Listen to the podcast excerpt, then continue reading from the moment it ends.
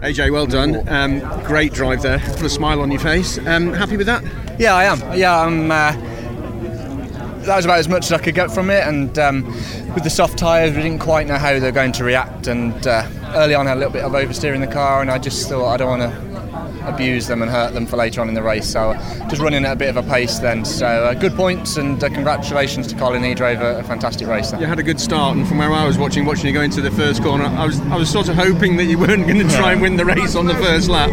Yeah, it was it was close, and I, it was one of those. I made the start, and then I had to go to where I was, and Dan was, was hard but fair at turn one. I'd have done exactly the same. So um, it was good racing, and from then on it was pretty stalemate really. And the top three, uh, you know, Colin, Dan, and myself were away from everyone else. And uh, so yes, pretty straight, straight, straightforward really. Cooler track today, so obviously different conditions, and obviously you've got the tyre choices to, to contend with. Um, it's going to be a different kettle of fish the next race, isn't it? Yeah, I think there's a lot of people that are on the soft tyre in the next race. So. Um, equally, uh, if you're not careful, you can hurt the soft tyres. So hopefully it'll warm up a little bit and hurt them a little bit more. But uh, you know, strong points, so we'll keep going today.